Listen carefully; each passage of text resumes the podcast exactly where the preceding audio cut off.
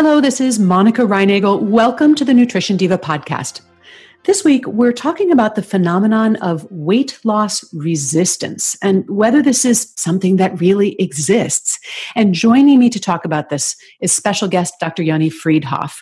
He's the author of The Diet Fix, and he has a terrific blog at weightymatters.ca for Canada, weightymatters.ca most of us who counsel people on weight management eventually run into overweight people who seem to be unable to lose weight even when they do everything right.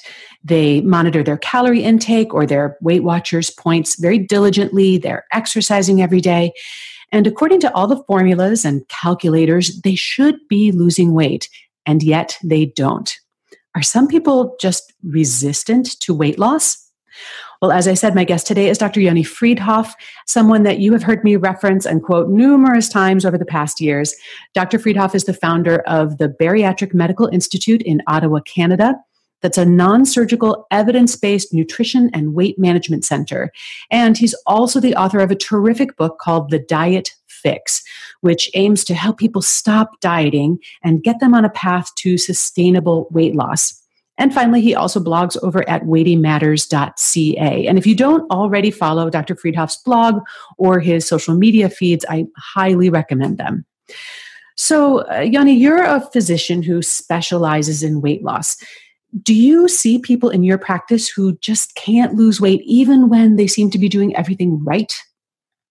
Well, there, there's no question that most people don't lose as much weight or uh, lose weight as quickly as they hope or expect to. And there's also no doubt that I think anybody involved in counseling people in weight management will see people struggle to lose weight despite reporting that they're doing absolutely everything within their power uh, to do so. So, yes, I do think it's a very common issue to hear from people that, you know, on paper they should be losing, but mm-hmm. the scale says no. Well, I noticed that you said despite reporting that they're doing everything by the book. So, how often in these cases does it turn out that they actually are eating more or maybe burning fewer calories than they think, or maybe even than they're admitting? Well, I think it is the most common scenario that you know the the math is there uh, unfortunately there is no way around that but we sometimes forget about the world we live in when we're discussing weight management. We, we live in a very hypercaloric food environment. There's uh, hyper palatable, super palatable, energy dense food that's being thrust at us wherever we go. And we have eyes that are designed to catch moving objects, not designed to measure them. And so we have terrible measuring tools that are built in. And despite our best intentions, we're poor historians, all of us. I mean, even studies that have examined the ability of professionals, including registered dietitians, to accurately record what they're taking in and then comparing what there's what's being reported with uh, the use of more objective measures like doubly labeled water.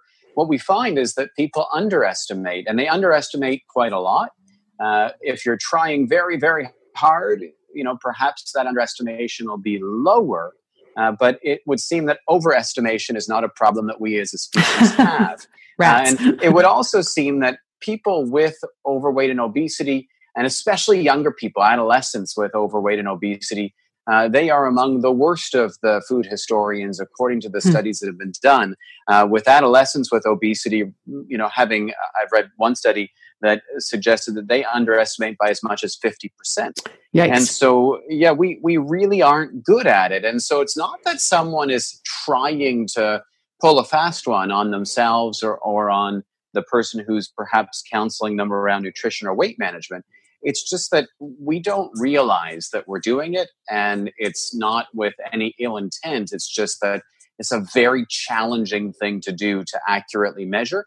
And it becomes doubly so when we're talking about a world and a society that uses a lot of restaurants, much more so than they used to, where there, yes, you might know the main ingredients of the dish, but certainly not the actual recipe and, and how it was put together. That's a good point. I mean, even our grocery stores are increasingly turning into restaurants where you go in and you buy not ingredients to prepare a meal, but an entirely prepared meal. So that that challenge is following us even into our grocery stores. And it's, you know, it's ironic that you say that we're very poor food historians because, you know, so many people are using apps to to try to be more accurate about measuring their food and their activity. And, you know, there's a related phenomenon uh, that I've talked about in previous podcasts where people are using activity trackers or Fitbits or, or whatever to, to track the number of calories that they're burning through exercise and vastly overestimating or you know sometimes just their devices are overestimating the number of calories that they're burning. And so as a result they feel like they should be allowed to have more calories in their weight management program and and the math doesn't seem to be adding up but it could be that they are overestimating the number of calories that they're burning oh for sure they do that. And you know so we actually in our office explicitly ask people not to enter in the calories or the exercises they're doing to their food diaries. And we explicitly tell people not to tie their fitbits because you can uh, set, put a change a setting so that it automatically yeah. downloads into your fitness pal. Uh, because then it appears as if you've suddenly got this massive surplus of calories you can draw upon Right. And when I, you speak to uh, to the treadmills and the accuracy therein, I remember when I was writing my book, I interviewed uh, Alex Hutchinson, who's both a physicist and a journalist and a distance runner, and we were talking about the accuracy of machines. And he pointed out that there's a few very clear and glaring errors with the treadmills. One is that the number that they use does not subtract the number of calories you'd burn if you weren't on the treadmill. So exactly. It, it, but the other issue that that he pointed out was that it doesn't know what your gait looks like, and there's a big difference in the calories burnt uh, running versus jogging versus speed walking versus walking for the same amount of time. He was under the impression that the formulas that many of the various devices uh, treadmills, gym devices use, uh, were based on the one that would give the biggest readout of calories, and that makes sense from a you know wanting to sell treadmills and get gym membership perspective because yeah. that's what you're you know a lot of people sadly they're not exercising for health which is what it really is for right. they are exercising to try to burn calories and they, they get duped into believing they've burned far more than they actually did Absolutely. And I've given the exact same advice. Um, you know, if you want to use your Fitbit to make sure that you're getting your 10,000 steps, that's great. But uncouple it from your food diary. They're, those two really don't belong in conversation with one another. So, in those cases where, you know, this idea that maybe I'm resistant to weight loss, if, if, it's really just a matter of me not keeping good records about what I'm eating or not doing a good job estimating my portion sizes or maybe forgetting to log certain things that I'm eating. What's the solution to that? So I call it a science experiment. You know, we can do anything for a short period of time, and a science experiment would be where a person used the, all the measuring tools. You know, the scales, the spoons, and the cups. They used a real-time food diary. They completely avoided restaurants uh, and purchased foods for a minimum of a couple of weeks. And really, if someone could open a window on their lives, they would uh, think that this person had lost their marbles with the amount of time and effort they were spending on trying to figure out what was going into themselves.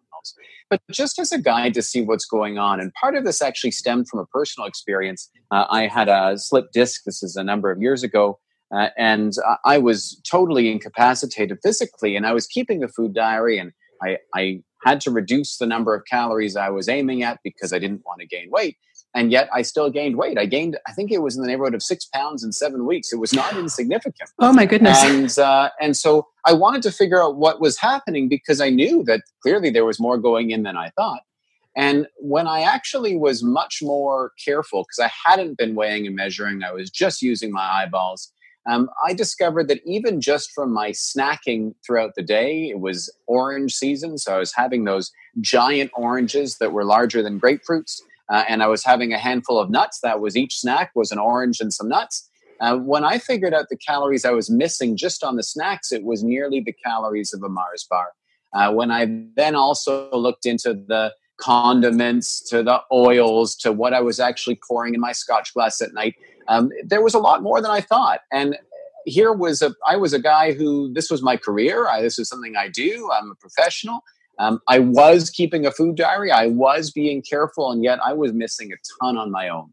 Wow. And so sometimes when we give this uh, to, to, patients to try, sometimes they do come back and say, "Holy, we, we found a, a whole bunch of stuff that we didn't realize was there." Sometimes, though, sometimes they're, they, there's still a mystery. They come back and everything still looks like, at least on paper, they're not consuming all that much. Well, yeah, and, and before we get to that, I just uh, want to say so. So that sounds like it'd be a very illuminating science experiment, but but probably not sustainable. We can't walk around with a scale no. and our you know cups and stay out of restaurants for the rest of our lives. But you find that even just that sort of consciousness raising experiment for a couple of weeks is enough to. Uh, it's certainly illuminating, right? Uh-huh. And you know what you might come to determine is that there are particular food items in your life that you probably aren't safe measuring with your eyes and there are ah. others that you're great at. So i mm-hmm. can cut off 30 grams of cheese plus or minus a gram every single time without measuring anything. Uh, but if you ask me to measure olive oil without using a tablespoon i just can't do that. So you figure out where your where your gaps are and then you can kind of concentrate your efforts there. That's right. Well you know um, I have, though, uh, you just kind of alluded to this uh, before, that I think that that would uh, solve a lot of mysteries if people were to do that little science experiment and see where those gaps were. And, and hopefully hearing a story about how somebody who does this for a living could even fall into that trap will, will make that seem a little bit more plausible. But but I have worked with people every once in a while who who are literally weighing every single thing that goes into their mouth for months at a time because that's how desperate they've gotten to find the mystery. And when I look at their records and I see what they weigh now and what they're taking in for calories, they really should be losing weight or losing it faster than they are. So, Yoni, sometimes when people are convinced that they are weight loss resistant, it turns out that they might be taking in more calories than they think. But what about these people who really are being very strict, doing exactly what we tell them, and not getting the results that we would expect? Well, I mean, the, the, the thing is, is that people do lose weight at very different rates, but we aren't magical creatures. You know, if there is a deficit, there will be a loss uh, but it is important to note that, that, there will be some people who seem to lose weight uh, at a you know a very unfair pace, and vice versa. And we all know those people: the people who can gain weight looking at food versus the people who can snap their fingers and lose weight. Uh, and so what's going the, on there? The flip side of the coin. So it's not entirely clear. So in terms of uh, there's two parts to the equation, right? So there's the energy intake, but then there's also the energy output. And here I'm not talking about exercise, I'm talking about resting energy expenditure. And so in my office, we actually measure the resting energy expenditure of each and every patient. So we use an indirect calorimeter in the office, uh, which is the gold standard means to measure outside of you know research style uh, direct calorimetry, which is very unwieldy. And um, so I'd say at this point in time, over the course of the past 14 years, probably we've measured at least 5,000 people's resting energy expenditure. And I'd say 1 to 2% of people are burning much less than we might expect them to burn based off of their age, weight, height, and sex and body composition. Uh, with some people burning as many as 25% fewer calories than we would have predicted. We actually had a dietitian working for us for years who uh, she herself was extremely active doing half Ironmans. Uh, but every time we measured her metabolism, despite huge amounts of activity and being a young woman, uh, she was burning in the neighborhood of 20, 21% less than we would have predicted. And so those people might be people who are doing everything right on paper.